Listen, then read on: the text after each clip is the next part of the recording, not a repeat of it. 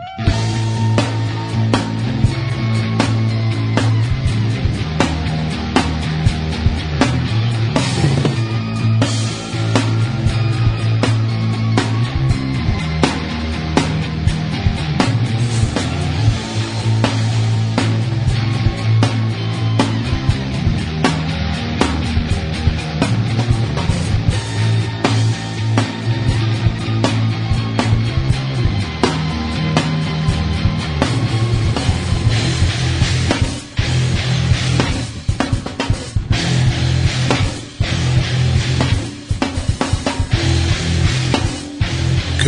welcome to Spooky South Coast. Tim Weisberg here, all by myself.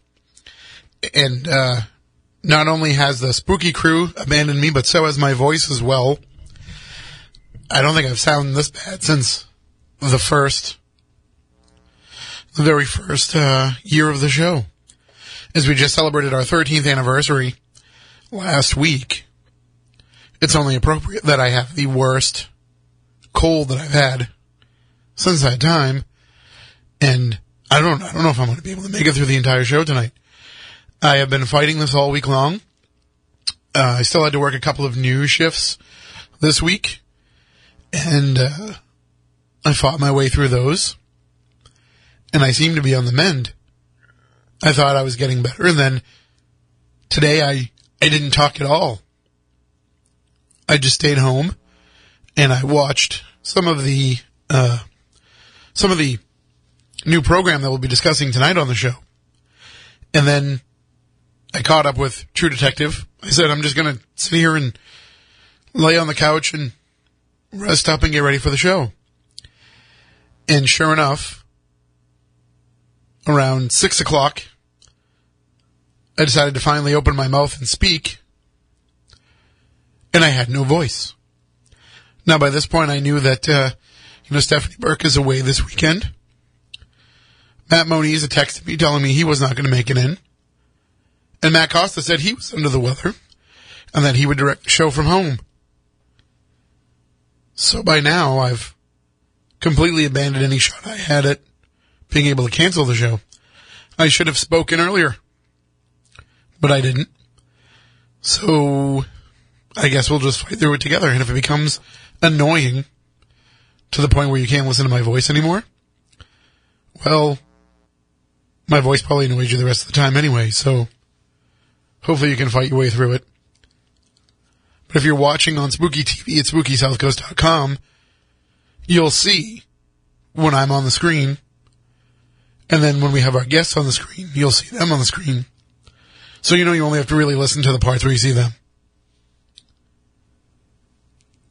But this is definitely way worse than I expected my voice was going to be coming into the show. If I had known it was going to be this bad, I probably would have definitely canceled. But we have two very important guests tonight who are here to tell us about a new project that is coming out and a new campaign they have that's kicking off this week. So we couldn't not do the show. We couldn't not have our guests on to talk about this big new campaign and how you can get involved with helping out the next great paranormal documentary project.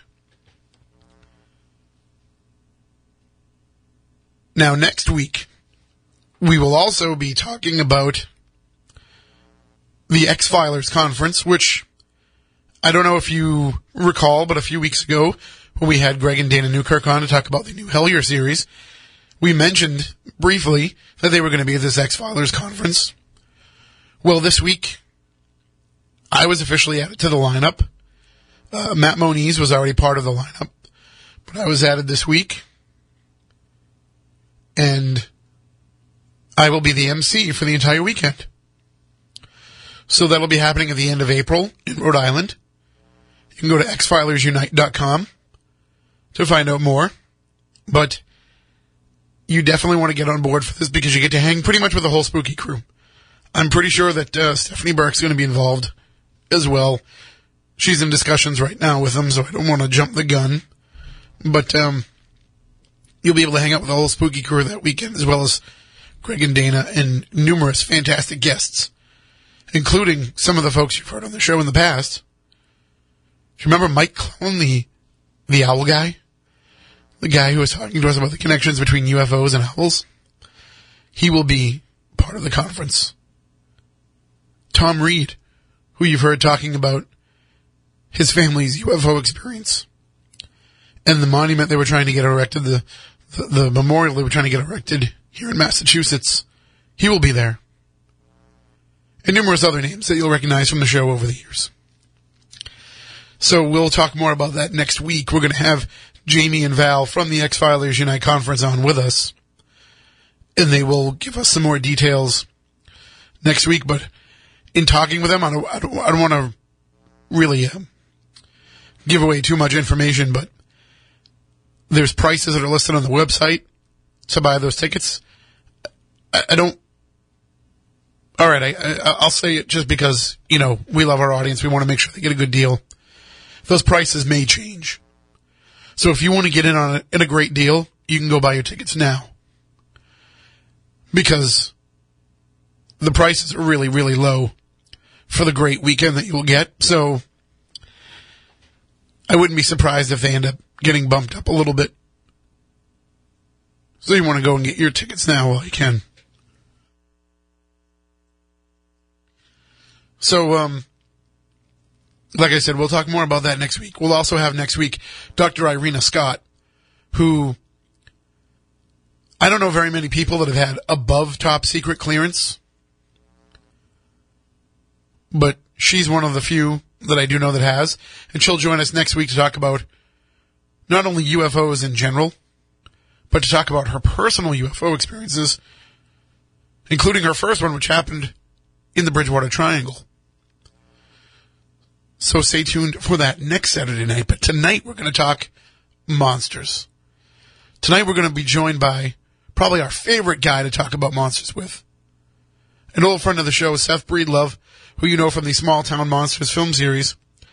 And we'll also be joined by Adam Duggan as well. They're going to talk with us about the new projects that they have coming out and how you can help get involved with them on those. So let's bring them on now. Good evening, Seth and Adam. How are you? Good. How are you, how are you, man? I am so sorry to hear uh, about this cold. Now I feel like I'm going to have to um, just talk to keep you from from destroying your voice. That's that's what I'm hoping for. I'm hoping you guys can just carry the show because I know that you will um, with great information. So That's our goal. I'm just going to jump in now and then when I feel like I need to uh, move things along. But basically, just from watching, I, I only got through the first four episodes uh, of, of On the Trail of Bigfoot. But oh my gosh, this is for all the work that you've done, Seth. You found a way to to kind of personalize this and show the audience what it what it really means for you to be researching these topics.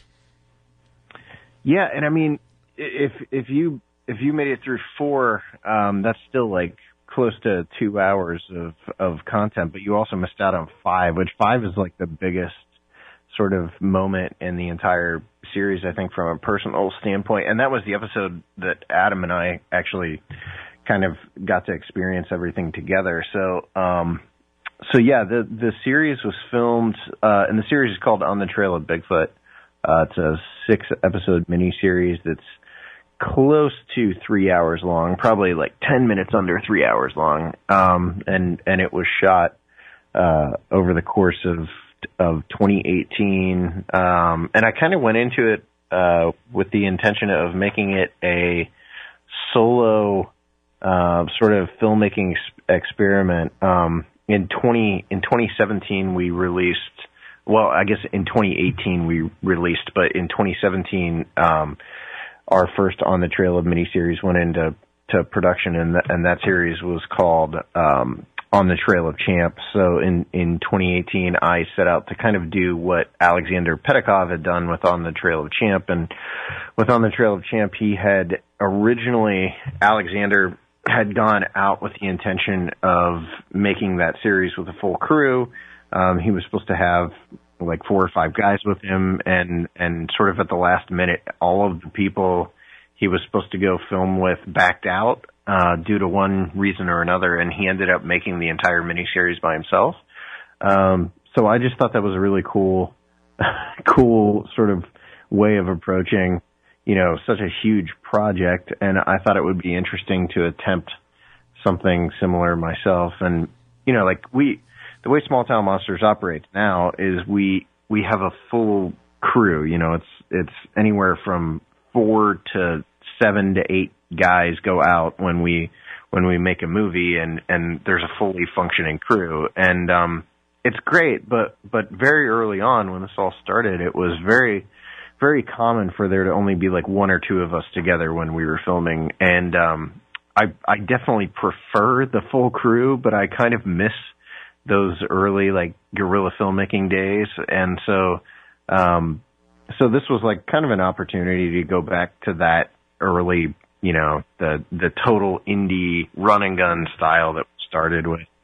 Um, so, so that was the whole intention of, of doing on the trail of was not just to tell the history of the subject of Bigfoot, but also to, to kind of get to dive into it, um, head first by myself and, and tell the story, um, on my own. So that's, that's kind of what I set out to do. And, um, you know, like along the way, I got to take Adam and, and uh, my friend Shannon Legros and and some other friends that that have been associated with STM over the year, but the over the years, but hadn't made it into any of our projects. And and then at the like at the end of the day, it's it's probably the most personal thing I've done. I mean, like you said, it's it's my sort of personal look at the Bigfoot phenomenon, and it's my um, there, there actually was, I mean, it was totally unintentional, but there actually was sort of a change in my personal, um, opinion of the subject that,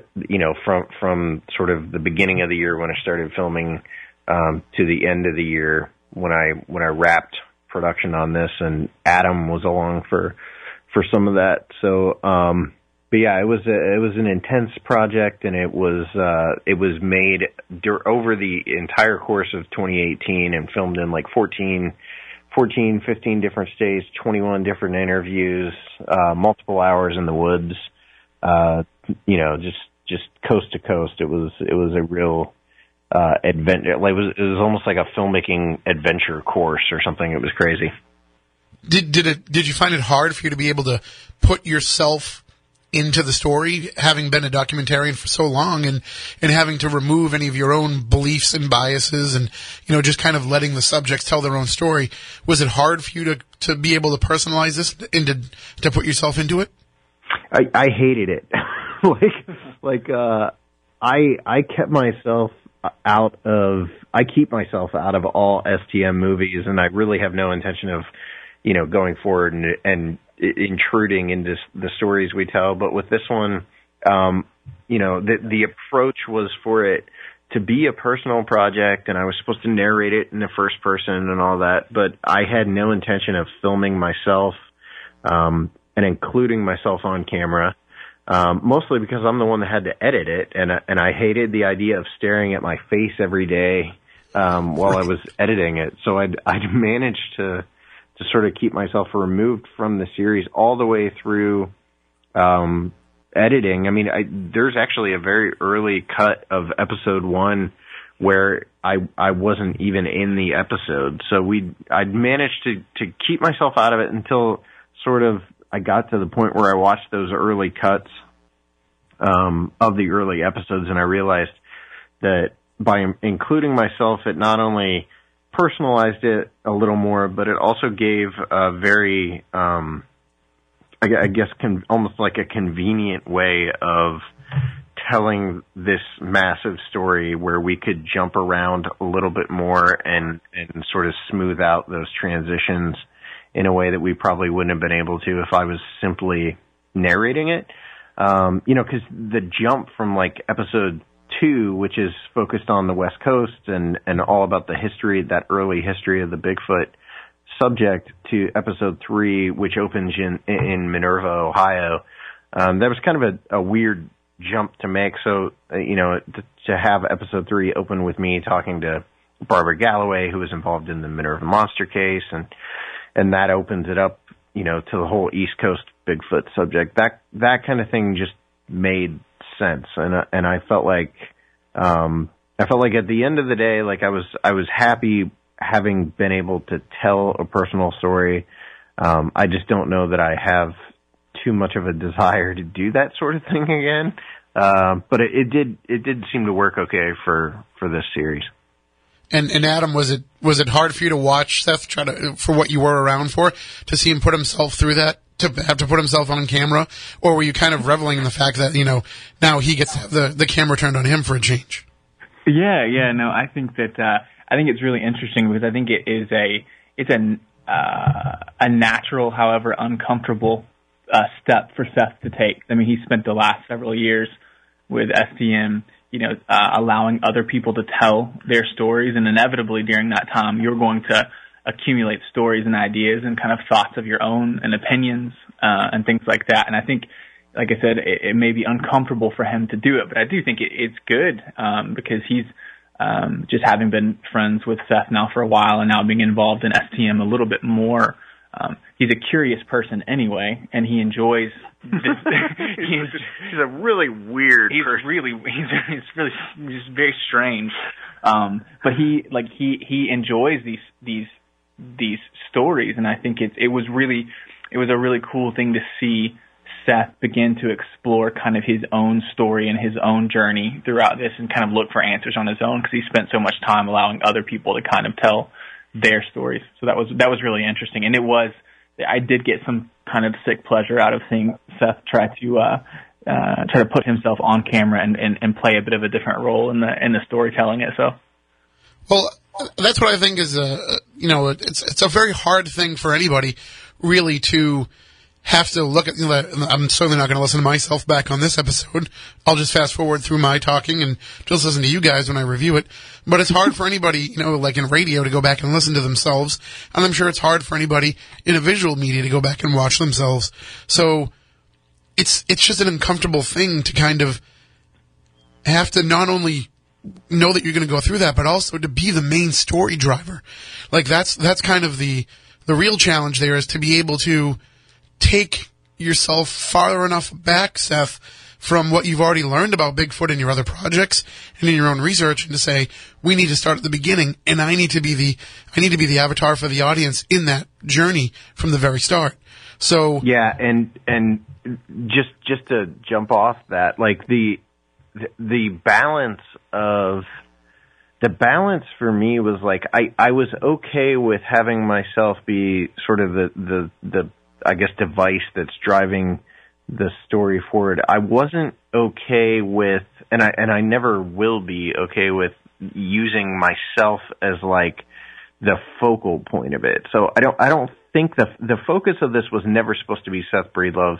You know, the the focus was the subject and then I'm I'm pretty much just there as another character and as the you know the storytelling device that that we could use to to jump between you know 21 different interviews 14 different locations and and all these unique story threads. And and one thing you know that I do think is funny is like I'm I'm in every single episode on camera in some capacity except for episode 5 and um episode 5 is called Area X and in in that episode, um, Adam and I actually went to the to the Ouachita Mountains in Oklahoma together, and while we were there, we had some strange experiences that kind of like moved my level of skepticism from from where I was at when we started to a, a place of being, you know, somewhat accepting of the fact that maybe these these creatures are actually out there. Um, and and that episode, which is in, intensely personal, like a very very personal episode, um, is the one episode in the entire sort of six episode miniseries that I'm never actually on camera in. And you know, the the main reason was that when we set out when I set out to make the miniseries, it was not with the intention of putting myself on camera. So all the way back in June when we had when I had shot this, um, I just had no intention of being on camera. So there's literally there isn't one minute of footage anywhere of me actually in Area X. So the whole the whole episode is focused on the group that we were in Area X with, but it's you know it's told through a way that you know it's it's pretty clear. I mean, from the first person uh, you know narration that that that event that we experienced in X was was one of the the sort of defining moments of of my year. Well, you know, as much as you say that you didn't want to be on camera all that much, you do put some of the uh, great people who are out doing the research and doing the investigative work into Bigfoot on camera throughout the course of the series. And uh, as you mentioned, you know, Shannon LeGros is uh, on there, and uh, you'll see other folks who have been on the show in the past, Loren Coleman, Don Keating, Stan Gordon. I mean, this is really like a who's who of people that have been researching this over the past, you know, 40 plus years. Yeah, yeah. Um, it, it, there, were, there was like a very conscious sort of uh, effort to make um, to to get people in the series that might not just be sort of a, a big name personality in the field or anything, but also people who I consider sort of um, not experts, but but very well versed in their particular area of of research or investigation. So, you know, um, I had opportunities to interview quote unquote Bigfoot celebs um, over the past year, and I just never really jumped at that particular um, opportunity. I went with the people that I thought, you know, would would speak very well about the the subject that I knew I was going to be exploring uh, within the series. So, like Loren Coleman's a natural because he's so well versed in the history of of cryptozoology. So, you know, you've got Loren Coleman to sort of walk you through Tom Slick and the evolution of the Bigfoot subject and the early Wildman newspaper reports and all that stuff. And, you know, I, I got to interview Marc Myrsell while I was out on the West Coast about the Ape Canyon incident. Um, and, and Stan Gordon is there to walk us through the, the paranormal and the UFO slash high strangeness Bigfoot stuff that happened during the 70s. Um, and so the, every single person that we interviewed or that I interviewed was there um, you know, for a very specific reason, and they were there because I I like and respect them um, as much as people as like you know a Bigfoot researcher. I mean, these are all people that I've I know or knew before I started filming this in some capacity, other than Marc Myrsell, who I'd only you know spoken briefly with through through like Facebook Messenger. So um, and I, and I think you come away from it too. I mean, Adam can maybe speak to this, but I think you come away with it from it the entire series with sort of a um a, a knowledge of all all the different types of of researchers and personalities that inhabit the field. Like there's there's there. I mean, obviously there's only 21 people, so you can't be, um, you know, you you can't exactly say that it's it's perfect in explaining how everyone is, but but it's definitely a, a, a very disparate sort of group of people, and I think it it does do a good job of acting as an example of how how um, unique and and different all the different aspects of the field and, and the researchers are from each other. Um, and then you have Shannon and and Adam in there, you know, adding a little bit of personality as well. So um, hopefully hopefully too, you know, like a big thing for me, I'm from Ohio and Don Keating is someone that I was very aware from, of from a from a young age, and I think anymore, you know, he's he's kind of dropped out of the research aspect of Bigfoot now, um, and I'm I'm a little concerned that people will either be completely unaware of him or or forget about his research. So um, I thought it was cool to actually have Don in there, you know, again and, and kind of put him in front of a camera. So for some people, that's going to be their, their first time getting to know Don. Um, and, and I really want this to act as an introduction for some people to, to folks like Don Keating or, or Marc Myrsell who, you know, don't necessarily make it into all the TV shows that, that some of the other researchers out there do. And I think that the TV shows that are out there now are kind of what this younger generation is basing a lot of their knowledge of Bigfoot on is, is, these shows that they're seeing on television now or over the last, you know, five years or so. I mean, Adam, you're a younger guy, but to see somebody who, you know, we consider to be a legend, like Loren Coleman, be part of this, but then he also gets to say something like, well, Ivan Sanderson told me. And then you have a direct link even back to another generation. I mean, this is the way to kind of, when you're telling the history of these Bigfoot sightings, this is the way to kind of bring it all together to say, not only are we giving you the people who influenced us, but they can even reach back to the people that influenced them, and you can realize this has been a long, ongoing process of trying to determine exactly what these creatures are. Yeah, I think it's it's really the the miniseries covers you know the the better part of of the last century, um, and even into the to the 19th century as well. Obviously, with with the wild man reports and all that that kind of stuff. But I mean, from from the very beginning, it was intended to be an introduction to Bigfoot um, in every way possible. So if someone has a mild interest in this subject but knew nothing about it, um, you know, they can sit down and watch On the Trail of Bigfoot, and they might have a knowledge now of why not not just like a knowledge of the history of it and and the the cool stories or whatever, but also have an, an understanding of why people like Loren Coleman or or even myself are interested in it to begin with, um, because I, I really think that that for the most part, um, you know, like if you if you just are a casual observer from the outside of like the paranormal or a casual observer or not e- even a casual observer if you're just aware of Bigfoot as a pop cultural icon or you know this figure that makes it onto the local news sometimes you might not understand why there are people that actively look for Bigfoot and it kind of becomes this joke to everyone. But um, I, I genuinely hope that people watch on the trail of Bigfoot and come away from it, you know, with an understanding of why, um, why there is such an interest in it and why people do spend so much time and put so much effort into researching and and investigating, you know, the subject to begin with.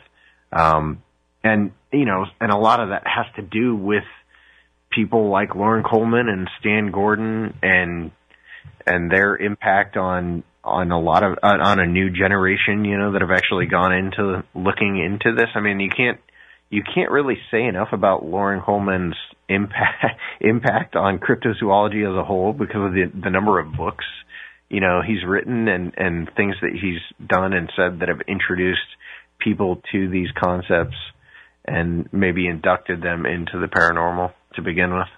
Well, Seth, you know this to be true, and uh, and I know this to be true. It's the beards. Having beards yeah. always makes you seem more authoritarian about what you're talking about. That's true. You you have to you have to have one. I'm actually forcing Adam to grow one right now. You, you gotta, you know, the, the, the more bushier and, and fuller your beard can be, the more sage you look. So mm-hmm. it's, uh, I it's, like it. It's a good trick. Um, yeah. So, Adam, why don't you? I mean, this is the first time that we've had you on the show. Why don't you tell everybody a little bit about your background and how you got involved in this, and also how you uh, how you hooked up with Seth? Yeah. It, um, so, more or less, um, my dad uh, kind of fed my interest in in kind of all things.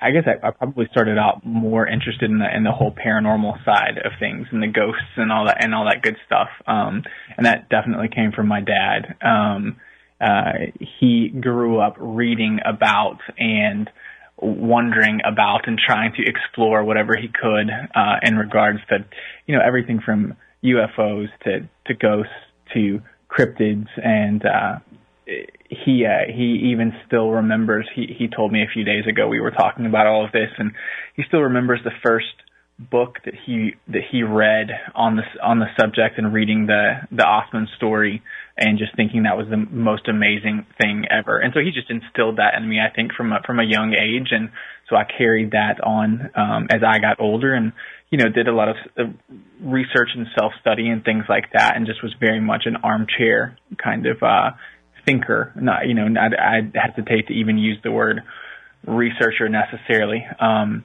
and uh, began to take it a bit more seriously and, and started writing on a website called Search the Woods. That was my site, and it was just my my thoughts and more or less frustration uh, regarding the kind of Bigfoot subject and how maybe it wasn't taken as seriously as it could potentially be taken. Um, and I think kind of going back to what you guys were talking about a minute ago, the uh, for better or worse, my generation and, and generations certainly after after mine. Um, the exposure to Bigfoot has very much been just a, a pop culture icon. It's been, you know, um, uh, you know Animal Planet shows and Discovery Channel shows and things that um, kind of ebb and flow in popularity, you know, depending on the time of year or a recent sighting or or, or whatever else. Um, but there's so much more to the subject, and I think that's kind of where I was trying to go as well. And then I, it was a it was a um, small town monsters and Seth and what he was doing. I thought was a, was really cool because it was something that I that I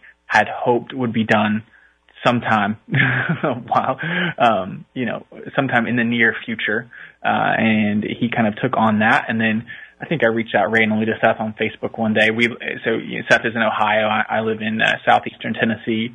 And uh we just kind of connected there and started started talking about things and you know had a lot of stuff in common and and have become real world friends which I think is is crazy that people you know I think sometimes people forget that there's more than just what's on your computer screen um, and you can you can make real connections and have real friends and that kind of stuff. And then uh, from there, uh, Seth was kind enough to kind of give me an opportunity to tag along on some um, some adventures over the past over the past couple of years, and then uh, most recently come on um, at working with uh, his wife Adrienne as a producer on uh, one of the projects I'm sure we'll talk about later this year, Momo, the Missouri Monster. So kind of my, that's more or less a very high overview of my progression, I guess, in the, in the subject.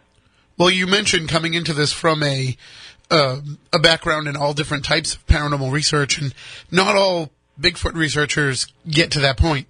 You know, many of them actually take offense in referring to cryptozoology as a paranormal pursuit uh, because they feel like there is something that's actually very um, just based in reality and that we really just don't understand what's going on yet. Did you come into this with any of these theories of kind of the alternate explanations for Bigfoot that it's more than just a, f- a flesh and blood creature, or were you able? Did you have that kind of uh, thought process going into it? No, I think uh, I think that um, I am very much kind of in the, the flesh and blood camp, probably to a fault. Um, I'm trying to get better about thinking outside the box, but I haven't really gotten there yet. Um, I uh, I think my kind of interest in the paranormal to kick everything off actually probably skewed me a bit more towards um, the idea of Bigfoot being a, a flesh and blood creature, you know, a, an ape, more or less, just undiscovered. Um, I tend to I tend to be probably more along the lines of what you just referenced. I tend to be I tend to push back a little bit against the uh, the paranormal side of things when it comes to when it comes to Bigfoot. Now that I am also um, very very open to the idea of there being paranormal things. Um, uh, I certainly believe in um, demons and spirits and things like that. Um, just personally coming from a, a Christian perspective, like I do think that those things exist. Um, I just don't necessarily think that um, Bigfoot falls in that in that camp. Um, I think it's pretty fascinating enough to think that there's a 800 pound undiscovered North American primate walking walking around. I don't necessarily feel the need to ascribe anything paranormal to it, um, but I certainly won't won't um, uh, not listen to someone's argument because because that's what they believe. I think everybody deserves to have their own opinions, and um, and then I think if you're willing to share those opinions, you should also be willing to allow others to question them and have reasonable discourse about them. Um, I think that's I think that's how we get places in any subject in any field, but specifically something as inherently controversial as as Bigfoot. You know. And and Seth, you've never shied away from, you know, discussing those aspects of Bigfoot, but in on the trail of Bigfoot, you actually do a, a kind of a step back and explain to people exactly why those theories have come up. It's not just a matter of because we can't explain it, we must ascribe a paranormal explanation to it just as an easy out, although you do kind of explore that possibility in some cases too. But mm-hmm. you go back and you share some of these cases where there are the real connections to high strangeness with Bigfoot sightings. Oh, sure. Yeah. Yeah. I mean, if you're going to do a brief and here's the thing like i've showed this to to a number i've showed the miniseries to a number of people and i've actually already received some pushback from from some people about the fact that i included you know some of the the weirder aspects of the phenomena but the fact is like i'm i'm kind of in the same you know camp as Adam. Like personally, I, I believe it's an undiscovered ape, but you know, like he said, I'm I I don't discount you know what people claim their experience to be, and I don't discount other people's opinions or theories. And for me, if you're going to do an overview of the Bigfoot subject, you can't just leave out the you know the high strangeness cases and some of the weirder aspects of the phenomena because you don't necessarily believe that is you know the the root cause of Bigfoot. You can't just ignore that stuff because it is a part of the history. Uh, and there are those weird cases, even though they're, they are few and far between, there are weird cases and, and they have a place in the history of the subject. And, um, to ignore, ignore that, you know, the Chestnut Ridge area and, and some of the weirder stories that have come out of there would be a disservice to the subject. Um, you know, regardless of what my own personal opinions are. You know, Yeah. it's it's it's always it's always been for me. And Shannon actually said this during her interview, and I'm not even sure that it made it into the final cut. But Shannon refers to herself as a collector of stories. Um, you know, more so than like an expert or or even a, an enthusiast. And I'd actually kind of consider myself in the same boat as Shannon. Like I think I'm a, I'm a collector of stories and um, you know, I'm also a bit of a historian of the strange, apparently, uh, and a documentarian of that. And, and so, and I mean, you get this, Tim, because like you're, you're really a reporter and a journalist too. So like, you know, like that's our, our job. It's not really to interject ourselves into these, into these things, which is funny because I have interjected myself into the story, but I, I, you know, like at the end of the day, I'm still letting the people that are walking us through this history do the do the real bulk of the storytelling. And um, you know, Stan Gordon is going to tell us a really fascinating story about Bigfoot's uh, and UFOs. I'm not going to to shut him off just because personally I I don't you know be- believe that's the root cause. yeah, I think that's with. a, I think that's a really good point. Like I think uh if you're going to tell the if you're going to tell the story, if you're going to really dive into the subject, whatever your personal beliefs may be, I think it's kind of intellectually dishonest to just disregard those other stories because you know whether you like it or not, high strangeness is a part of Bigfoot. Um, you know, it, it may it may come more often and be more prominent in some stories than others, but you you can't ignore it. I, I mean, you have to explore those ideas, and I and I, like I said earlier, I think having discussions about them, whatever side you're coming from, is a is a positive thing, and you just can't disregard them just because they don't line up with your personal beliefs. That's that's that would be doing everyone a disservice, and I, like I, I think that would be kind of uh, just being intellectually negligent, I guess. Yeah, and and those stories are really cool. Yeah, Like, they're, and they're they're really interesting. I mean, I don't care what you think; like they're they're they're fascinating to listen to. yeah, they're super cool. Right. Well, and here's the thing too. One of you guys, or or Lyle Blackburn, or Cliff Barackman, eh, one of you guys could come out of the woods one day with an actual flesh and blood creature, and prove to everybody that yes, look here, here's Bigfoot. It's an ape. We found it. But that doesn't mean that all these other things that happened around these Bigfoot sightings didn't happen either. Right. It doesn't Exactly. mean that people Yeah, didn't sure. see UFOs or, Absolutely. or have other strange experiences. The, the you know the dimensional portals that might be a little bit of a, a harder one to explain, but it doesn't mean that they didn't happen. Yeah. No, I mean, and and and it's like it, it is one of the fascinating things that that episode four, which would that- that's the final episode you watched. Like, you know, I mean, Eric says like the longer you're in this, you know, and I don't think this is a blanket statement necessarily that Eric's making for all researchers, but the longer he's been in it, um, you know, the the the further away from the the flesh and blood camp he's gotten because of the the number of weird Bigfoot cases that he takes, and I think a large part of that, though, I mean, you can't you can't ignore the fact that he's also in that Chestnut Ridge area of Pennsylvania. Um, I don't know what it is about that place, but there are so many weird stories that come out of there and so many strange things that are reported. Stan Gordon sends me emails on an almost weekly basis where he, he's just like telling me the latest bizarre things, you know, the, the the latest bizarre cases he's he's been taking and um it seems like you know, like uh, the number of just standard Bigfoot reports that Stan gets is actually uh, smaller anymore than like the high strangeness stuff. Um, it's it's a it's a really weird place, and I think that probably has an impact on you know the researchers that are that are actually in in that area, like like Eric. So, how can people see on the Trail of Bigfoot when it comes out in March? Uh, it comes out March 29th. It'll be available on Vimeo on demand, uh, VidiSpace, Amazon, and on DVD through shop.smalltownmonsters.com. And um, it, it's going to play a couple smaller screenings as well, but I'm not doing too many big screen screenings for this one because it's it's episodic and it's kind of meant to be seen, you know, as a, as the entire six episode miniseries. Will it be released all at once, or so people can binge watch it, or will it be? Yeah, yeah. It'll all all six episodes will come out on the 29th. Um, and on Amazon, it's it's condensed into two films. It's still all six episodes, but they're cut into story arcs. So the first story arc is The Legend, and that will be movie number one, and that's episodes one through three. And then movie number two is called The Search, and that's episodes four through six. It's the same content, it's just all the episodes are kind of edited together into a film.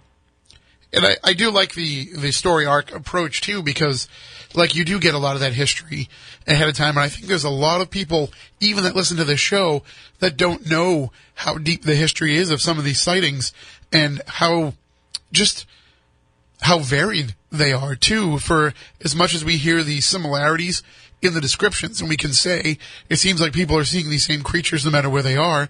There's so many different circumstances around it, so many different kinds of people, and I think a lot of folks are probably going to be most taken back by the fact that most of these sightings are happening during the day. Mm-hmm. Yeah, that's that's a really common common report, and yeah, for me for me the I couldn't I couldn't approach the subject without spending at least an episode on those historical reports. So like you know, the first episode is all about the wild man and ape reports. Um, you know, the, the, um, Ape Canyon incident and Albert Ostman.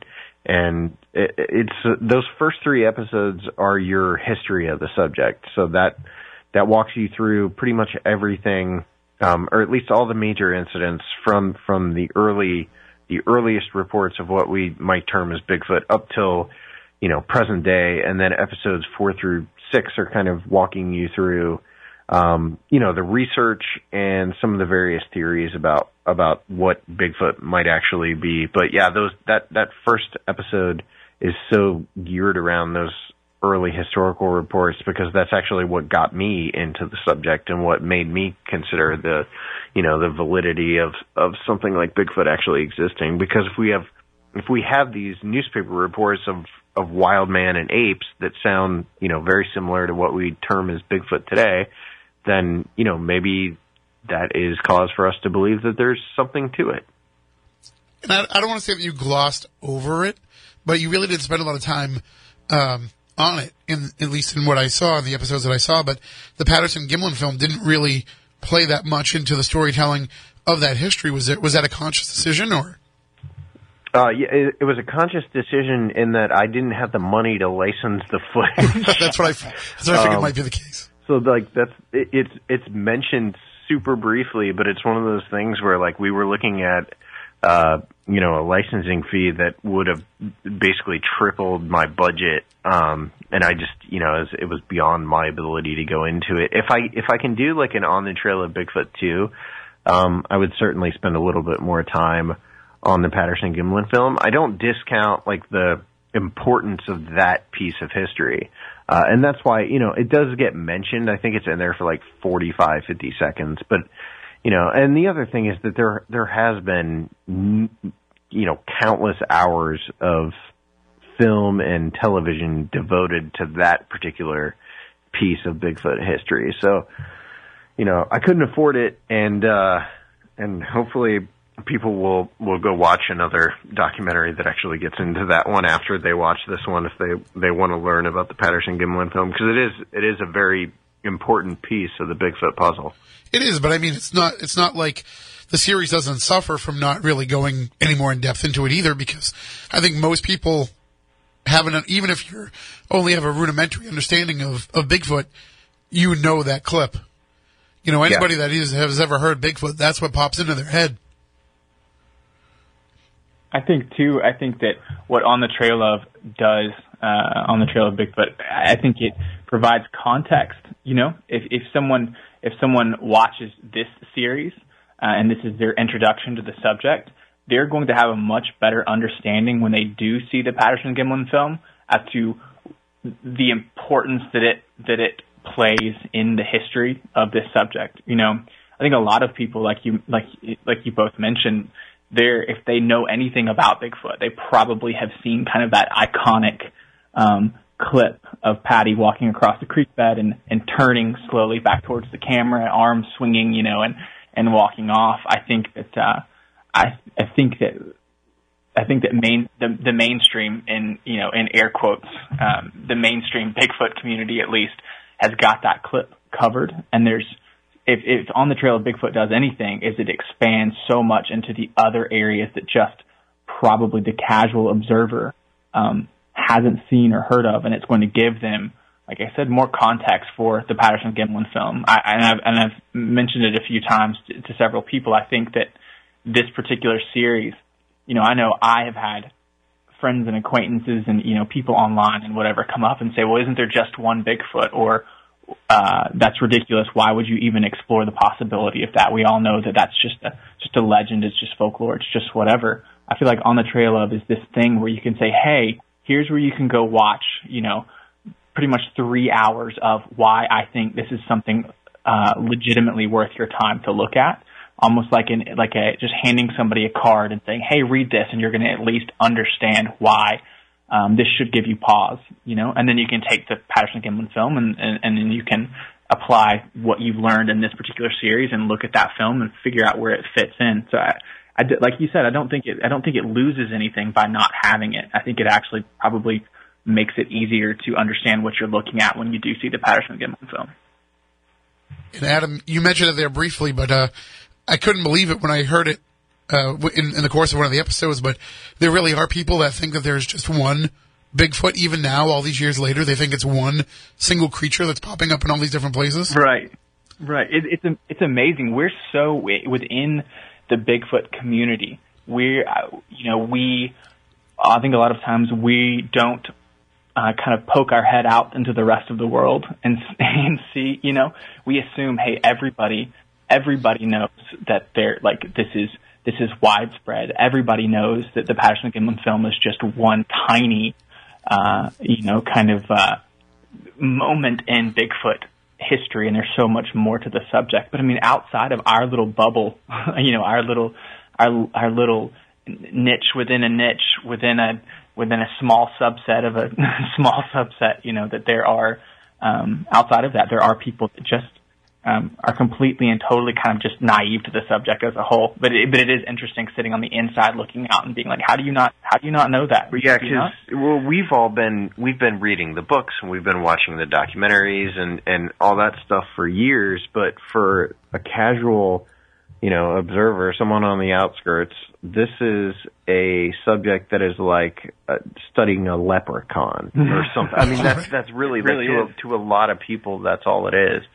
And so, you know, like with with that armed with that knowledge, I mean, that's why that is the person that we made the mini series for. Maybe not the whole mini series, but especially those first two episodes to say like, look, this is this isn't a first of all, this isn't something with no historical uh, value. This has been going on much longer than 19, the 1950s when Jerry Crew found the tracks, and also um, it's much wider spread than you might realize.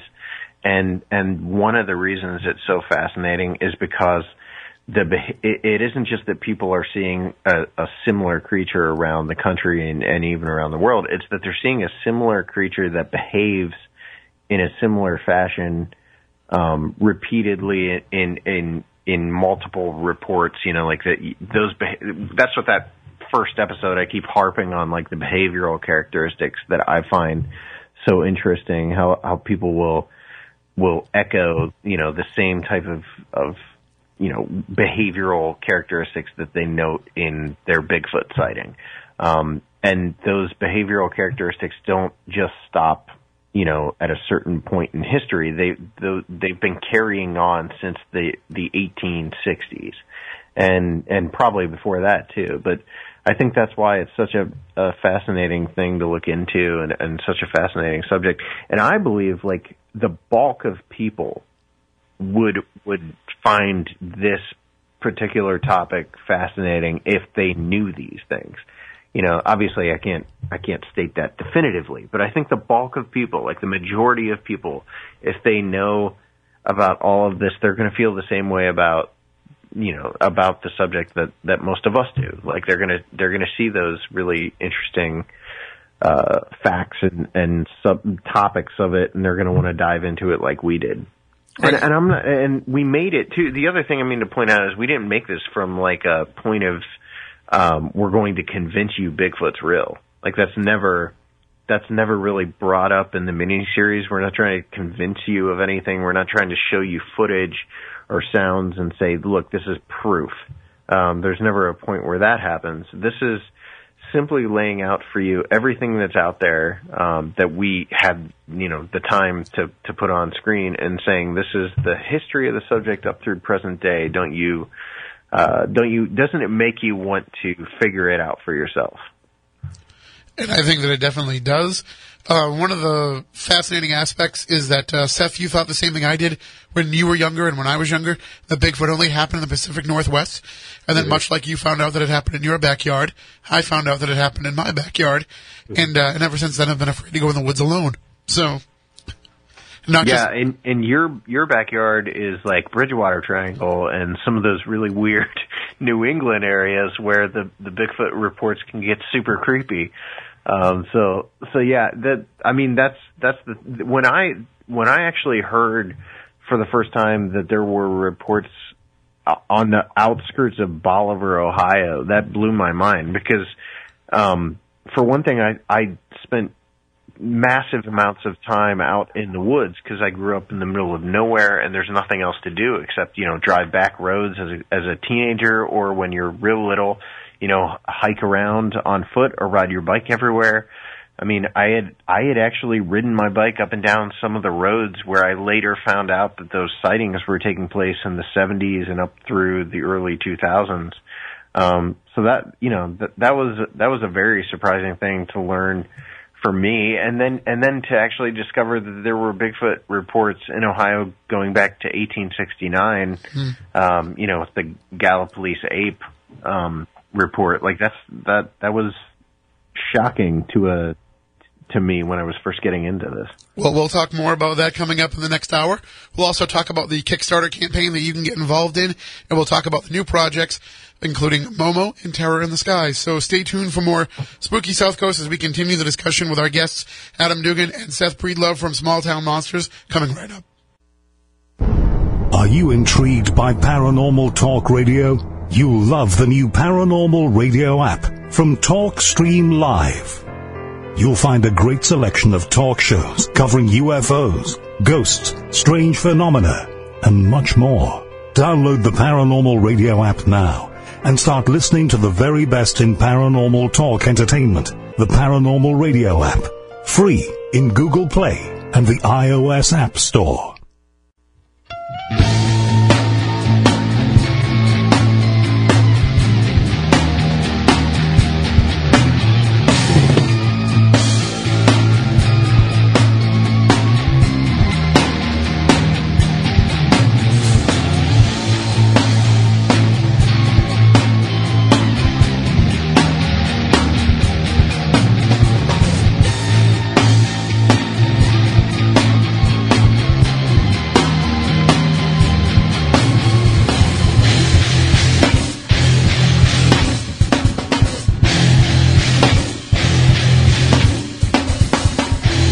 Welcome back. Hour number two of Spooky South Coast. Tim Weisberg here.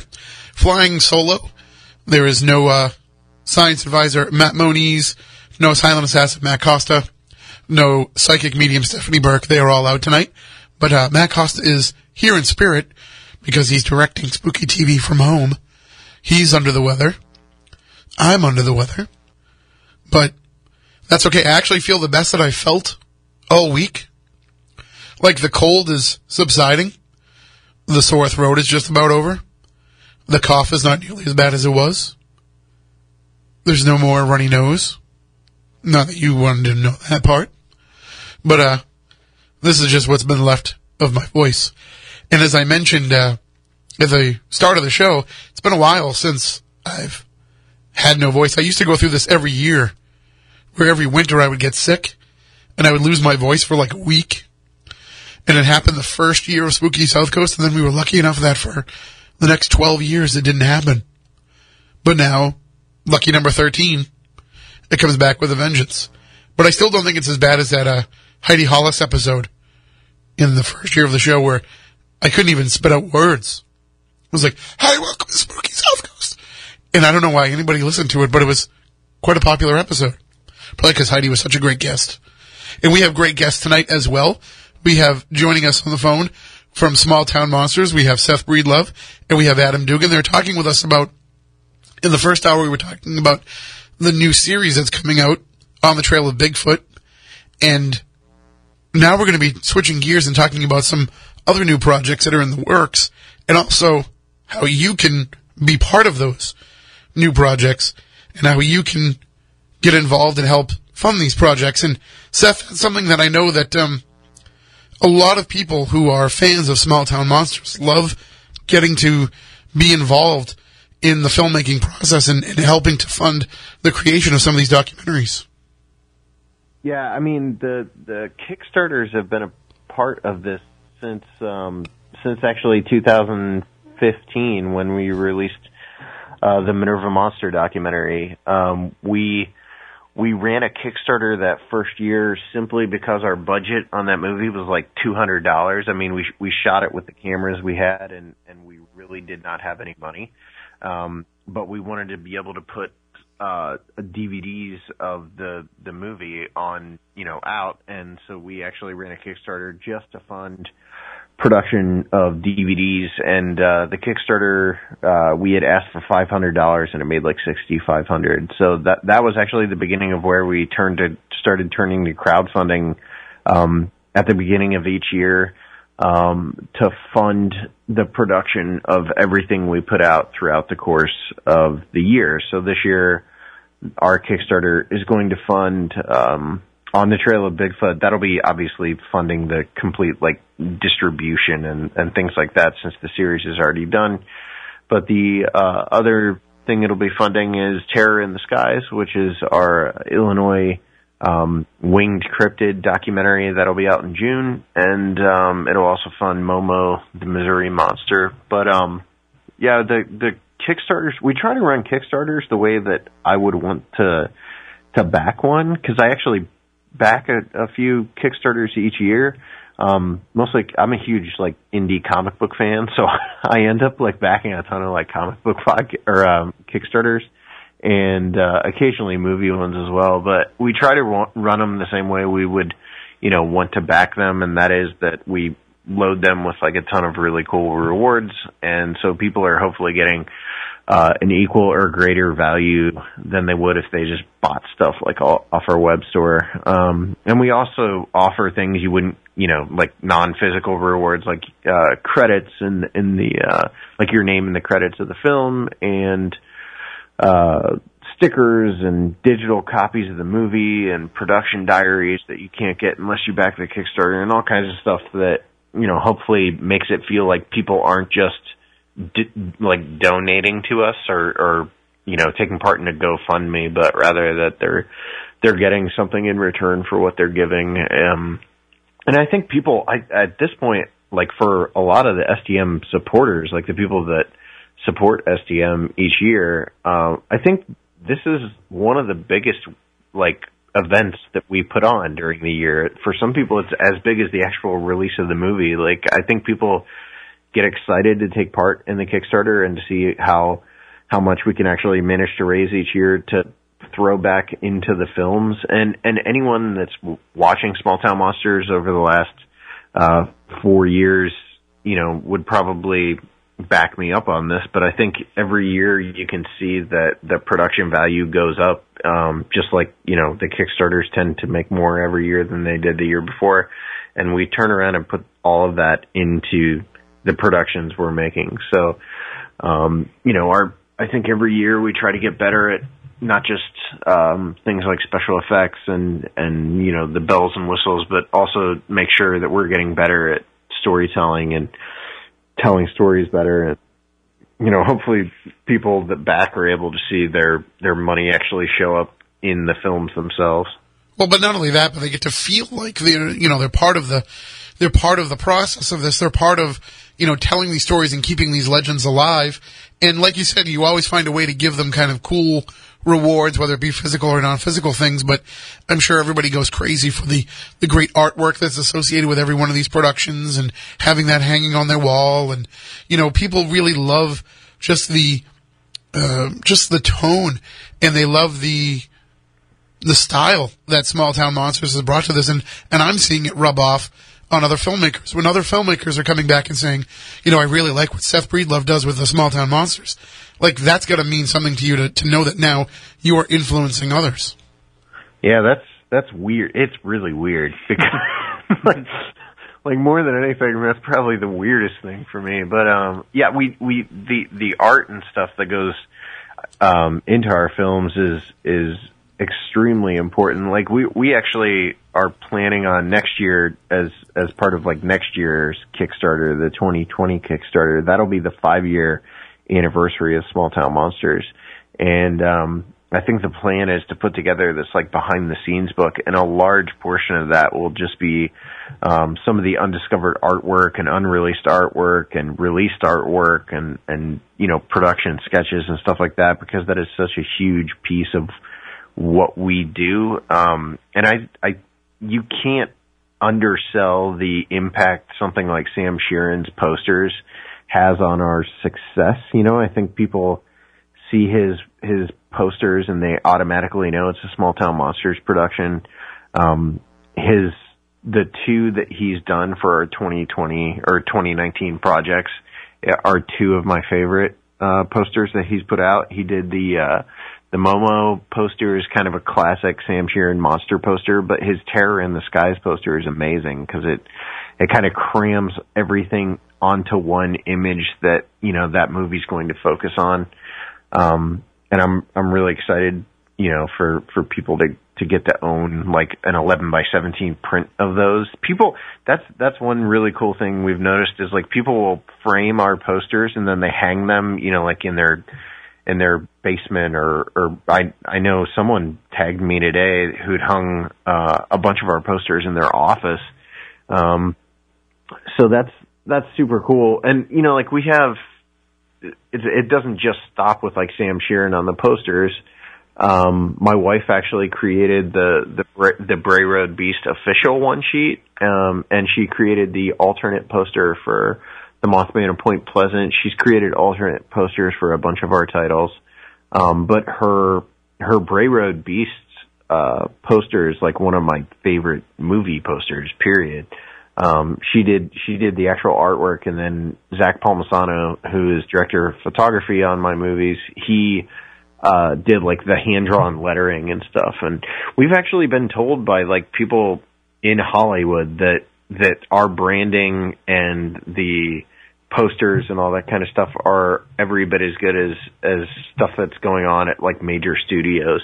And we're doing it you know for we're managing to do it on like half the you know well way way under half the the money that those huge huge studios have. So um but as far as like impact on other filmmakers i mean that's that's really important. I hope you know my hope is like other filmmakers know to um would understand that like the the biggest thing like our success isn't driven by any sort of um it's not driven by by a a um massive amount of time spent watching other paranormal content. Like we you know like i, I think our our um our influences and stuff filmically are, are actually probably outside of that paranormal world and uh and the amount of just the amount of work too that goes into it is is massive. But to hear people say something like, uh, you know, like they're influenced by our our work will never fail to weird me out, just because it's it's just so surreal to ha- to hear that from from anyone. Because I still think, I mean, I still think of us as like a, a group of buddies, you know, doing something we all love to do, and that's really that really is all it is. Like tonight we had a we actually had our first pre-production meeting tonight for Momo the Missouri Monster. And you know it it is li- literally we're sitting in in my in my kitchen and it's myself and uh, my wife and Adam and Zach and Jason. And you know Zach and Jason I grew up with and we've been friends since we were kids. And Adam is is a good friend and uh you know and then there's my wife. So it's not like it's not like a boardroom is telling us what to do or any anything like that. You know it's like it is it is as homegrown a crew as you can get when it comes to STM and there's there's tons of different facets to it and all these different people that are contributing. But I think at the end of the day like we all just really want to tell great stories and we work extremely hard to to figure out how to do that, you know, with with all the constraints that we're under. Well, you you mentioned the poster for Momo, and uh, I love the the description that you have in the one sheet is posted up on the uh, the Facebook page, and of course, smalltownmonsters.com is the main site to find mm-hmm. everything. But y- you have a great line here where it says, "The documentary filmmaking of Small Town Monsters meets the drive-in horror stylings of 70s cinema." And that right there already has the goosebumps building up on my arms. Oh, it's dude. Like I said, we had our first pre-pro meeting tonight for it, and I've this is this is a story, and Adam can chime in here too because he's producing that one. But um, I've I've been wanting to tell the Momo story for for um years, like going all the way back to Minerva Monster. This was that particular story was one I wanted to retell. Um, but we were aware that there were going to be some serious obstacles to telling it. Um, you know, namely that, that there really aren't many original witnesses left. There aren't many people who want to talk about the story that live in the town and actually approaching it like one of our typical movies was going to be extremely difficult. And it, and we have to be really cautious about the way we talk about this too. Um, just cause like it's, I, I don't I don't want to give away stuff um, to to as far as like how the approach is going to be. I really I think people are going to see trailers for this. We we actually had this discussion tonight. I think when when the trailers start hitting for Momo, people are are probably going to be a little confused as to what the movie is, and then uh, when they sit down to watch it, it's going to be a shock to the system. I think in a lot of ways, but um, it is it is definitely uh, every every bit of the STM, you know, typical honest to goodness documentary, but mashed up with a a 1970s horror movie. Um, it's our first time to really delve into like narrative filmmaking, and um, I don't know. I haven't been. I, I've I every movie obviously we have to be excited about to make because uh, otherwise you wouldn't do it because it's so much work and you got to have a love for for the subject you're covering. So so this don't take this as me degrading any of the other projects we've worked on, but this is honestly the most excited I've been about jumping into a story in quite a while. Like I'm just very excited about having the opportunity to to tell the story in the way that we're going to approach it. And uh, Adam Adam can probably hop in on there too. No, I just think I think that I think that what's really interesting for me, I might have a bit of a unique perspective on this, just having been outside of STM for the first couple of years, and then being able to come in here on this is, you know, you've seen throughout the first STM films kind of uh, the progression and the kind of the maturation of Seth as a filmmaker and as just the the the, the company as a as a whole. Um, and then, like Seth said, Momo presents some unique challenges in that um, there are not a lot of people um, either s- still around or that are uh, willing to talk about um, the events. And so, in order to make this something um, because the story is unbelievable. It's such a cool story, and to be able to take that and keep, you know, what you might call like on brand with small town monsters, and be able to still tell this story, but tell it in a really unique way that is going to be small town monsters, but it's going to be uniquely small town monsters in a way that, uh, you know, fans of STM haven't seen before. It, as as someone who who was a fan and is a fan, to see this happening, um, it's something that I would have been thrilled with, you know, several years ago before be, becoming involved. And then, like Seth said, mentioning just kind of touching on the excitement piece, it's really um,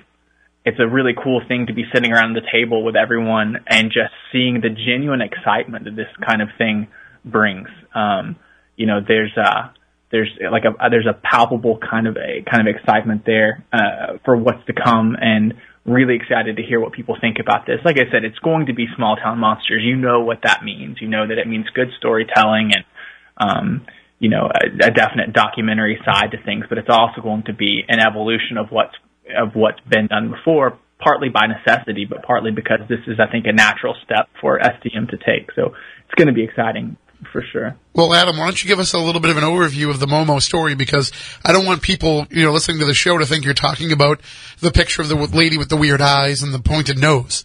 You know, it's not the Momo challenge. This is something completely different. Why don't you give everybody kind of an overview of, of that story? Yeah, just to give a super broad overview. I mean, Momo is the Missouri monster, so it took took place back in the early uh, 70s in uh, a town called Louisiana, Missouri. Um, and you know, there are pieces and parts of this story that are very traditional, what you would consider a, a Bigfoot story. Um, you know, creature in the woods and sightings and some fairly terrifying moment, moments here and there, and uh, you know, um, large groups of people going searching for a monster in the woods and things like that. But like we mentioned earlier, there's also some high strangeness involved. There's some, you know, more or less disembodied voices and things like that are, that are just going to be really interesting um, to see put to put put on film and and told in, in a in a unique way. But I mean, like I said, uh, just a very high level overview. Um, a, the traditional kind of the traditional kind of Bigfoot story, but combined with just some things that um, maybe don't pop up as often. Um, and you know the story is much bigger and deeper probably than what a lot of people realize. Even if you do have, you think maybe you have an idea um, of what happened and kind of the scope of what happened. Um, I think it's bigger than that, and I think we're going to be able to show um, show that and give people kind of a really unique perspective on you know on this story that I think is relatively well known within kind of the Bigfoot community, but probably not um, not as known or not as uh, most people don't know everything that kind of took place. Um, you know, back in the early to mid '70s uh, with the story, so um, it, it, it's gonna it's gonna be good for sure. So just think uh, think Bigfoot, but with a but with a twist, I guess. I love it, and I love the fact that you know with the Small Town Monster series, it's been all over the place. You know, we're not dealing with just one corner of the world. We're not dealing just with, you know, just your own neck of the woods. We're dealing with stories that come from everywhere. And this comes from a great, a place with a great name. Yeah, right. Louisiana, Missouri is is super confusing though.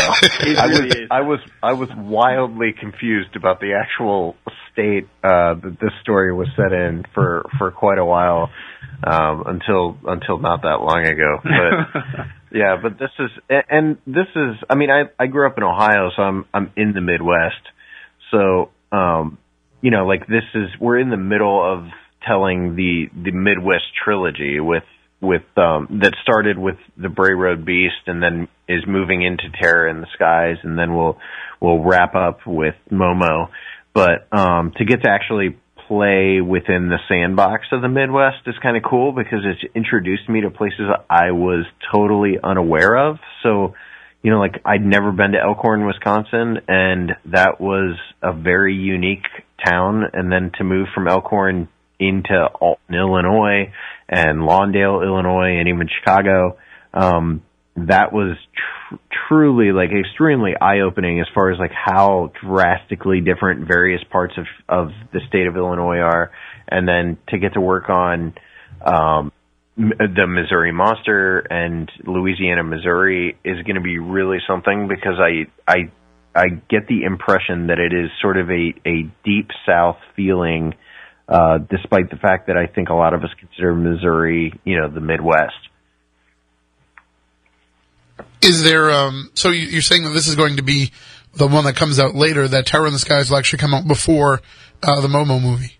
Oh yeah, yeah. Terror in the Skies is actually almost um, probably forty percent of the way done as far as editing is concerned. We actually shot it all the way back in September, um, and I've been working on it on and off while I was editing on the Trail of Bigfoot. And now that on the Trail of Bigfoot is wrapped up, I'm I'm full scale into working on Terror in the Skies. So Terror in the Skies will be out in uh, very early June, like the first week of June, and Momo will be out sometime in the fall, probably the first week of October or the final week of September. Um, but yeah, Terror in the Skies is actually the next STM production. And can you give us a little bit of the background of that story? Yeah, I I I actually love this story, and it's um I was I think I actually said to Adam it's uh it's probably the most Seth uh movie that that STM's made. It's uh it, it draws on a lot of my influences, um like my film influences, especially like Steven Spielberg and and uh Alfred Hitchcock and and things like that. I I would have a hard time. I I think of our Bray Road Beast movie as being very very much a horror film and this is very much not a horror film. I I think it's much more of like a mystery or an adventure um with some truly like gorgeous cinematography. Um you'll see actually the trailer for this drops on Tuesday. Um, and it'll debut on Bloody Disgusting, and then it'll move over to all the other websites on Thursday, the same day as the Kickstarter launch. But um, the the first trailer for this is unlike any trailer we've cut before, and I think people are are going to get kind of a, a sense of what we're doing with the film, and it's going to be it's going to be really cool because it's completely different from what we did with the Bray Road Beast, and it's going to be completely different from what we do with Momo, the Missouri Monster. Um, so you're really going to get this, very bizarre change in tone from throughout the course of the Monsters of the Midwest trilogy, where you get this sort of very modern feeling horror movie with Bray Road Beast, and then this sort of adventure mystery um, almost romanticized view of the Midwest with Terror in the Skies, and then wrapping up with Momo, which is a throwback to to 1970s drive-in horror movies. Um, but yeah, Terror in the Skies is a um, sort of an in-depth look at the winged cryptid phenomenon, uh, particularly like focused on the state of Illinois.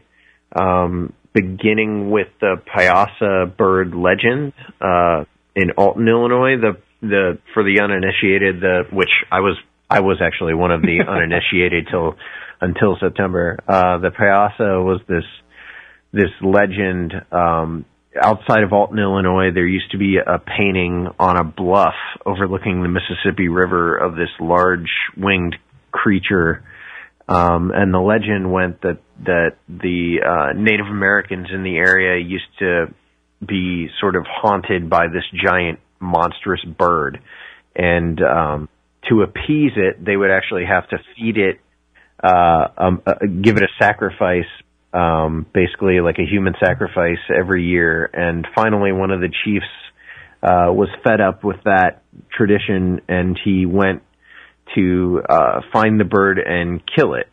And um, to this day, uh, the Piasa still is is a big deal in Alton, Illinois. Um, they have a whole there's there's a mural of it that is on the side of one of the bluffs. It is not the original mural. The original mural was actually destroyed, and then uh, it was remade in like the 1930s, and then that version was also destroyed. Uh, and there's a whole new mural uh, in Alton, but uh, the story, Alton's uh, sort of history of winged cryptids doesn't end with a Piasa because in the 1940s they had a um, sort of a uh, what they call a flap, uh, no pun intended, of uh, giant thunderbird sightings that happened around Alton, Illinois during a uh, one or two week period in April of 1948. Um, and then the um, movie will actually move up to Lawndale and tell the story of the Lawndale uh, attempted abduction story, wherein a large winged cryptid actually picked up a, a young boy and tried to fly off with him. Uh, we also have two witnesses, one of which was a uh, a, a really skilled outdoorsman who saw a giant uh, bird with a 20 foot wingspan in a field um, and another guy who saw something in his car. Uh, and then, and then it moves on to Chicago and you'll learn about the Chicago Mothman or Chicago Phantom, however you want to put that, um, sightings that have happened more recently.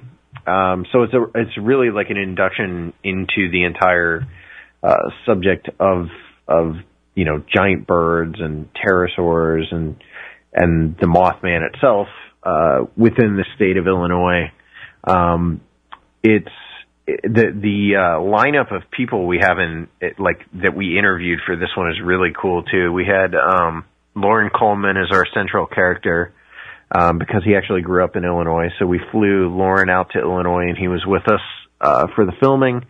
Um, so our our main characters are Loren Coleman and Troy Taylor. Um, Troy is known more as like a ghost hunter, but um, right. he he also has a fascination with cryptids, and uh, he had written a little bit about the Lawndale stuff. So so um, we interviewed Troy. Um, so Troy Taylor, Loren Coleman, Chad Lewis, uh, who did the the Van Meter Visitor book, uh, Kevin Nelson, who's been involved with a lot of Chad's research and is working on a Big Muddy Monster book. Actually, uh, they're both in the documentary. Allison Jornlin is in it. Uh, Tobias Wayland, um, you know, some witnesses. Ken Gerhard is in there. It's it's it's a really cool lineup of of investigators, and then obviously we have some great witnesses as well. But the story is really sprawling, and and uh, I'm really excited too about the like introducing viewers, I guess, to the geography and the terrain of the state of Illinois because it's super bizarre. Like you almost have three states in one state. You've got southern Illinois, which is a lot like the, The south. They actually call it Little Egypt, which I never knew. Um, so, and then we move up to central Illinois, which is kind of your classic Illinois. It's flat, boring pasture land where you can see endless, endless cornfield off to the horizon.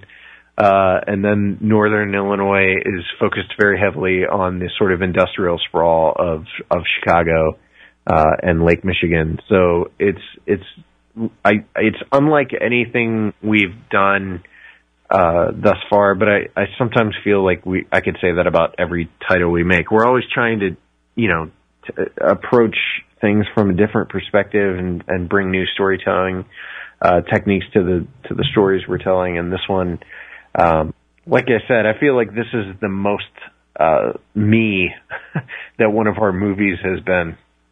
Well, and Adam, that must be exciting for you to hear because, you know, a lot of filmmakers could have the success that Seth has had with the early small town monsters movies and just say, okay, I just got to keep cranking out the same format for all these different legends. But, but Adam, to hear Seth talk about wanting to always have these have different, you know, just a different feel, a different approach, a different technique in each one, it must make you excited to work alongside with him.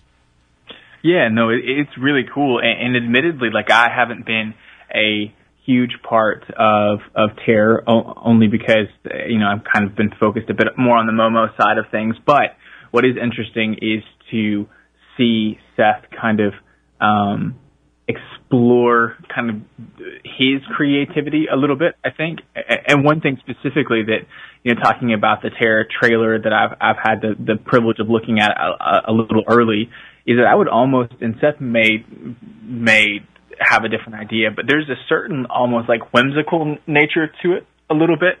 He's nodding his head, so that means I'm allowed to say that.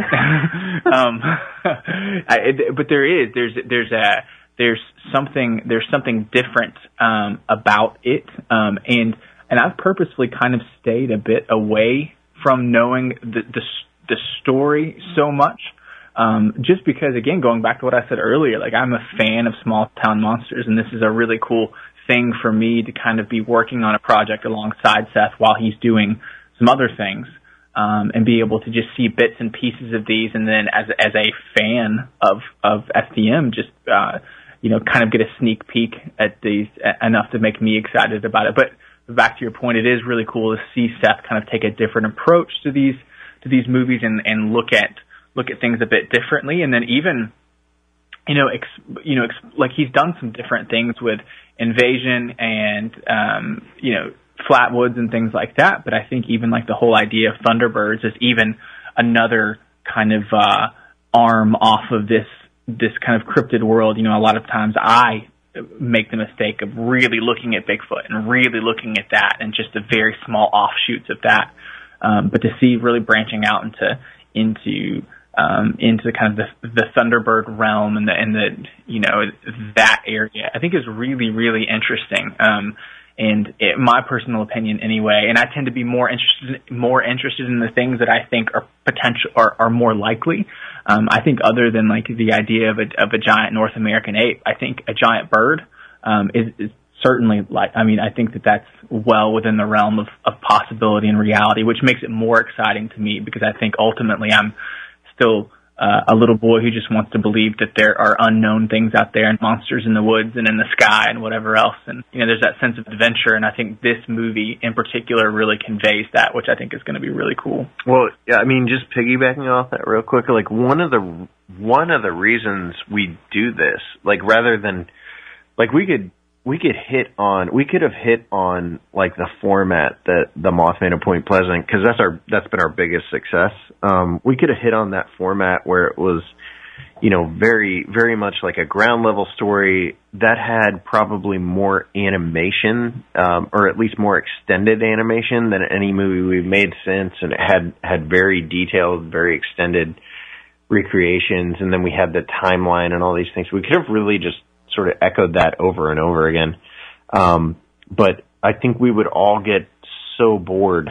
Um, so, cause we're, you know, we put out two movies a year and, uh, so for, for our animators and for myself and for Brandon doing the music, like you, you just have to keep things constantly evolving and changing so you don't, you know, just feel like you're spinning your tires or something like that. And we do, you know, the movies do follow a similar story structure. You know, there's the there's the opening is always introduction of the town, and the closing is how was the town impacted. Um, but other than that, we we always feel like we can pretty much change up everything else within within those you know the films that we're making. Sure, because each each legend is going to be its own character. It's going to have its own mm. feel. It's going to have its own tone. So you need to be able to to be malleable to be able to make sure that the film is representing that as best that it can. Instead of trying to take a legend and sandwich it into some sort of format that you've already gone into it, uh, you know, kind of already with the idea of having to shoehorn everything into that format.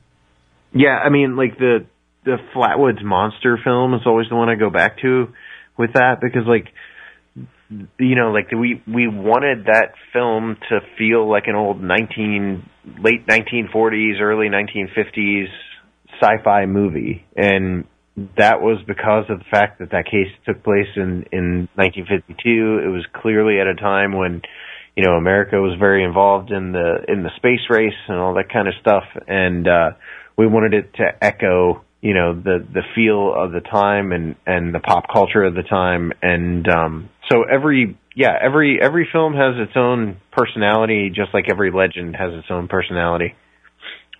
And i do find it very interesting that when people are you know hearing about these some of these uh, stories they're hearing for the first time by seeing your films but they're able to immediately start placing them in kind of the the grander narrative of all of this. And you don't really, you know, you don't really try to blow up the the individual legends and, and make them fit a larger picture. You let people kind of put those pieces together on your own on their own. But people are starting to do that. They're starting to oh, say, yeah, and and actually, I mean, I totally think you that that opportunity is there for someone. Um, I mean, preferably it's me, but you know, like for for there to be a larger narrative that these are all fitting within. I mean, that's that's actually we we've been um, in pre-production or not I don't even think you can call it pre-production. We've been in the concept stages on a on a on a Small Town Monsters original series with the Hollywood production company for the last like 6 months now. And, you know, the entire push behind that was to try to figure out a way to tell these stories, but to fit them into a sort of larger narrative that would ex- expand on, on a, you know, a particular, uh, theory or concept within the paranormal realm, if that makes any sense. So, you know, like, so you tell high strangeness stories, um, but each one sort of melds into the next and, and further unravels the different threads of, of that high strangeness, you know, subject, um, but within the context, obviously, of like small town monsters, uh, legends. No, I love that. I love when we can start to put together the individual trees and see the larger forest. And I, I mean, I don't know if you've had a chance to catch uh, Hellier yet, but they did a lot of that same idea of, you know, just trying to see like what are the connections here between these different stories. And I think, oddly enough, as much as people have gone out and researched these stories and investigated these stories and tried to find as much of the actual factual information as they could about them, it takes somebody coming in with a documentary eye, documentarian I to be able to come in and, and start putting all those pieces together because sometimes people are so wrapped up in the individual legend that they can't really see how it ties into other legends. Oh yeah, and and I mean that that kind of that can you know run the run the gamut of of subjects within the you know the cryptid and, and paranormal and ufological worlds, and there there are weird like connecting points between all these subjects for sure. Like, and and that's one of the things I've always found so so fascinating about places like Skinwalker Ranch or the Chestnut Ridge, where all of a sudden you've got a you've got a location where a geographical location where all of a sudden all of those you know disparate threads are suddenly pulled together in one location where they seem to intermingle on a weird level like that's one of the strangest aspects of of like skinwalker or chestnut but it's also it's also what i really love about those stories so much well that's i mean i think we've seen enough of the proof over the years that there is something to these stories. We've seen enough of the. I don't want to say the the believable side of things because I'd like to really be able to believe everybody, or at least take them in face value. But we've seen more and more of the stories that are just hard to dismiss pop up with a lot of these. And the more that we're seeing those, and the more that they're presented in, in long form format like you're doing, the easier it is for people to start accepting the possibilities. And it's not just about sending out, you know, throngs of other now uh, amateur monster hunters that are going to go out there and research these things and spend time out in the woods themselves. It's about getting the everyday person who sees one of these films and then comes back and says, well, I think I might have seen something like that. You know, they're the ones that are really going to keep, keep these legends going forward more so, no offense, Adam, than researchers like us that are out there in the field doing work.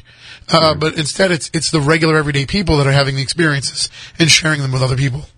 Yeah, I mean, that's, that, that's actually a big, a big part of the, the, the whole thing for me is that I feel like people are so cynical and jaded about things and there is this, there is this, uh, general sort of feeling, I think, uh, amongst people that we've discovered everything. There's nothing left to discover here on Earth.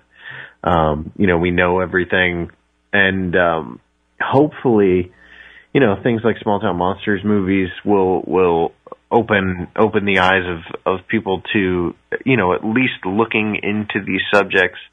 Um, and if and even if it's not that, you know, hopefully they'll just appreciate the stories for what they are. Um, and hopefully that keeps them, you know, alive t- to an extent because because a large part of what we do is capturing folklore or folk tales, you know, in a bottle, and and hopefully future gener- generations can enjoy uh, the legend, you know, as it's told by us. I mean, it's always it's always been weird for me to talk about um, the like the the the documenting of history aspect of what we do because it sound it makes it sound so lofty and I don't I don't have that impression of what we're doing but you know like at at at the end of the day I do feel like what at least there is a small part of that uh documenting of history that that we are uh, definitely doing on some of these stories. I mean, like, you know, in the case of the Flatwoods Monster, we we got the final interview that Fred May will ever give. We got the only interview that Ed May will ever give, and that hopefully is a time capsule for people. You know, that they can look back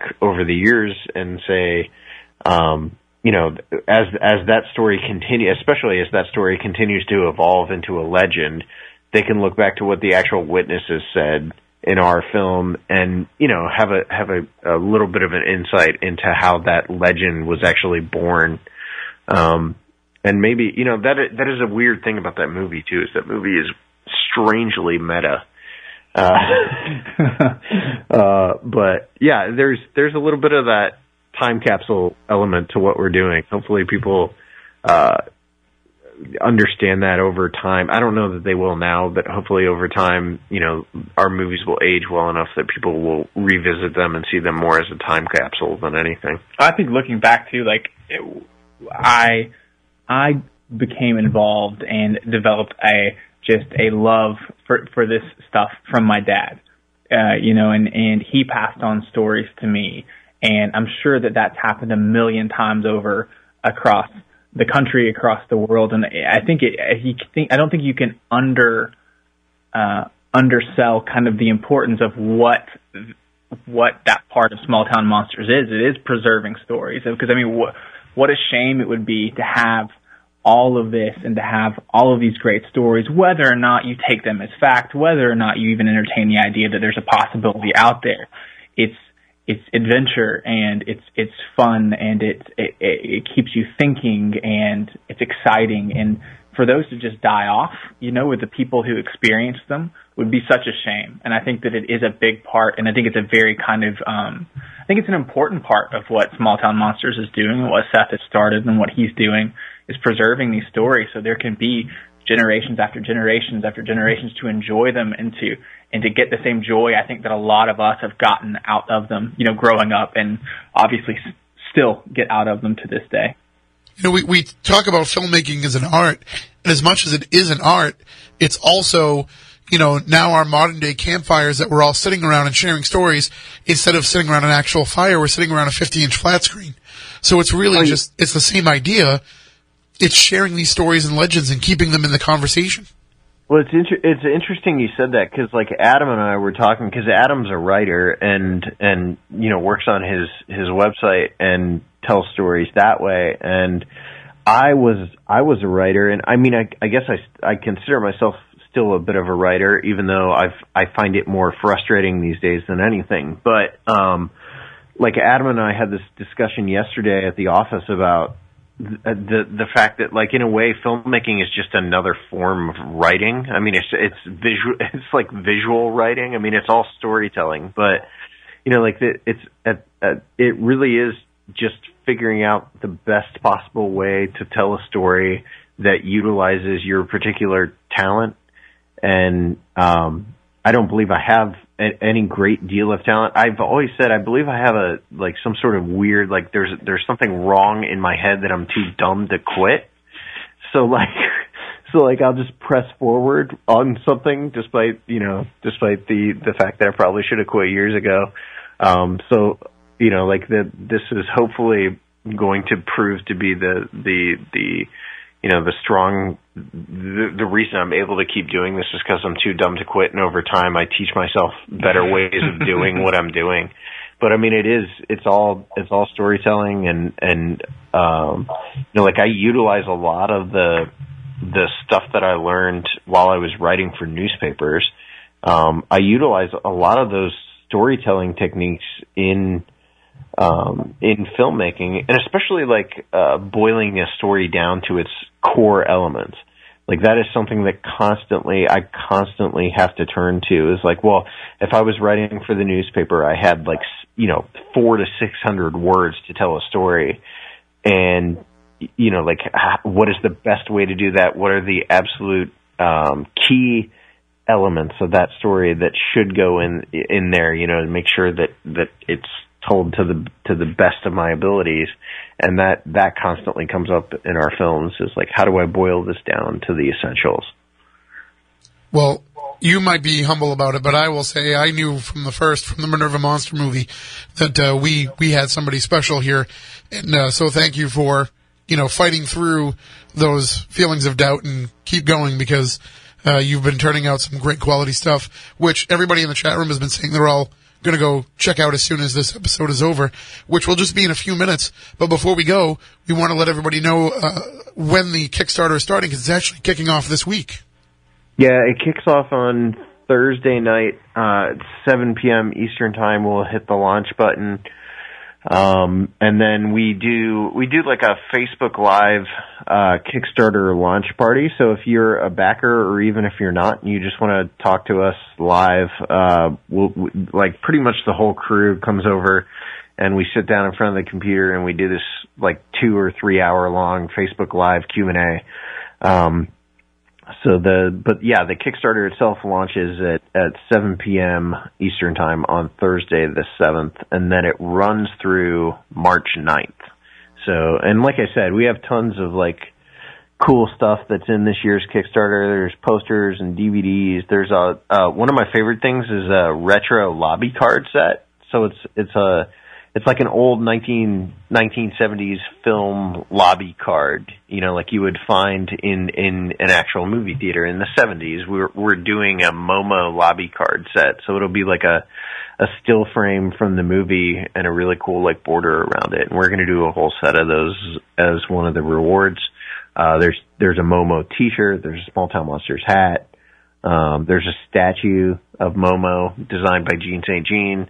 There's a Mothman sticker. There's all kinds of stuff. It's going to be, it's, I think that it, it's by far my favorite Kickstarter we've put together. And so that'll be on Thursday at 7 o'clock. People can check that out by going to smalltownmonsters.com. Yeah, I mean, the, the best place to, to see the link as soon as it goes live is just going to be through our social media. Um, but my wife will pop it up on the on the on the website too as soon as it goes live. So yeah, pretty much anywhere that we are on the web, you'll you'll probably see us posting links as soon as it goes live. And why don't we, uh, in the final few moments that we have, let everybody know all the places where they can find each one of you. Yeah, so um, uh, I am mainly on Instagram as far as Small Town Monster uh, Monsters presence goes, and that's Adam uh, underscore small underscore town underscore monsters, just because I wanted to make that as complicated as possible. um, and then um, I do all of my writing on my site called searchthewoods.com. Um, and that's just going to be general thoughts on the whole the whole uh, idea of Bigfoot, and I try to take a common sense approach to it, and I love to have discussions there as well, so people can uh, people can check that out. So Instagram and searchthewoods.com would be uh, where you can find me. Um, our movies and stuff are available on most streaming platforms other than like Netflix and Hulu. So you can find them on iTunes, Google Play, Amazon, the Vimeo on demand, VidiSpace, um, at PlayStation Store, Xbox Store, all that kind of stuff. Um, and then DVDs are available through Shop. Um, let me think. Shop.smalltownmonsters.com. Um, and you can read and learn more about us on smalltownmonsters.com or find and follow us on Facebook, Instagram, and Twitter. Uh, oh, and we do, we actually do a Small Town Monsters podcast that is called Monsteropolis and that's out there somewhere. That's floating in the ether somewhere. well, great stuff, guys. Thank you so much for joining us and for keeping us up to date with everything going on Small Town Monsters. And, uh, and maybe we'll revisit everything too when the release dates get closer. It's been a while since we've had Loren Coleman on, so maybe it's time we get him back, come back on. And it sounds yeah. like, uh, you know, it'll be right in the mix of Red Sox season when the, when the film drops. So, you know, I'm sure he'd love to come on and talk some baseball too. Yeah, man. Hey, get feeling better. Oh, I, f- I feel great. Trust me, I sound way better than I actually feel. Thanks, guys, for putting up with my voice all yeah. night. Thanks for talking to us, man. All right, take care. Have a great night. That is Seth Breedlove and Adam Duggan from Small Town Monsters. And again, Thursday night, 7 o'clock, get involved with the Kickstarter. Really, I, I've been looking at some of the, uh, some of the stuff that they have listed on the, on the Facebook page for the Kickstarter, and those lobby cards look amazing you know, anybody that's a fan of the Small Town Monsters brand, you know that their logo is really cool. So if you can get a hat with that on it, it's definitely worth the investment into the Kickstarter. And really, you want to be a part of this because you want to keep these stories out there. You want to keep them being told. And that's what we do here. You know, we try to keep these stories, keep these subjects in the limelight, try to keep them in the conversation when people are talking about paranormal topics. We want to make sure that we keep stories just as much from a historical value as we do some of the new reports that are out there as well. Next week, we're going to talk about some of those with UFO sightings. We'll talk about some older sightings. We'll talk about some newer things and what it all means with Dr. Irena Scott. We'll also be joined briefly next week by Jamie and Val from the X-Filers Unite conference. We'll find out more about that. Then coming up later on in the month, we'll be talking Hawaiian legends and lore, some of the mysterious stories from the islands of Hawaii. And then we'll be talking with Kimberly Dawn later on in the month about her work, not only as a, as a medium, but also how she tries to help spirits move on and how she can come and help move spirits from, remove spirits from your home. And those of you who listen to the show know I have some thoughts on that. So I'm sure we'll get into some of that as well, coming up with her. And then just later on in the spring, we've got so many great shows coming up. We're going to be talking about the Pascagoula UFO abduction. We're going to talk, be talking about the Anunnaki. Uh, we're going to be talking about some real life demonic cases. So we're trying to keep things as weird as we can here in the 13th year of Spooky South Coast. We don't rest on our laurels, just like Seth Breedlove doesn't. We always try to find a way to kind of reinvent things. We're going to keep doing that throughout the course of 2019. Hopefully you'll come along with us each week for the ride. Spooky crew at SpookySouthCoast.com is the way to find us. Until next week, for Matt, for Matt, for Stephanie, I'm Tim. Stay spooktacular.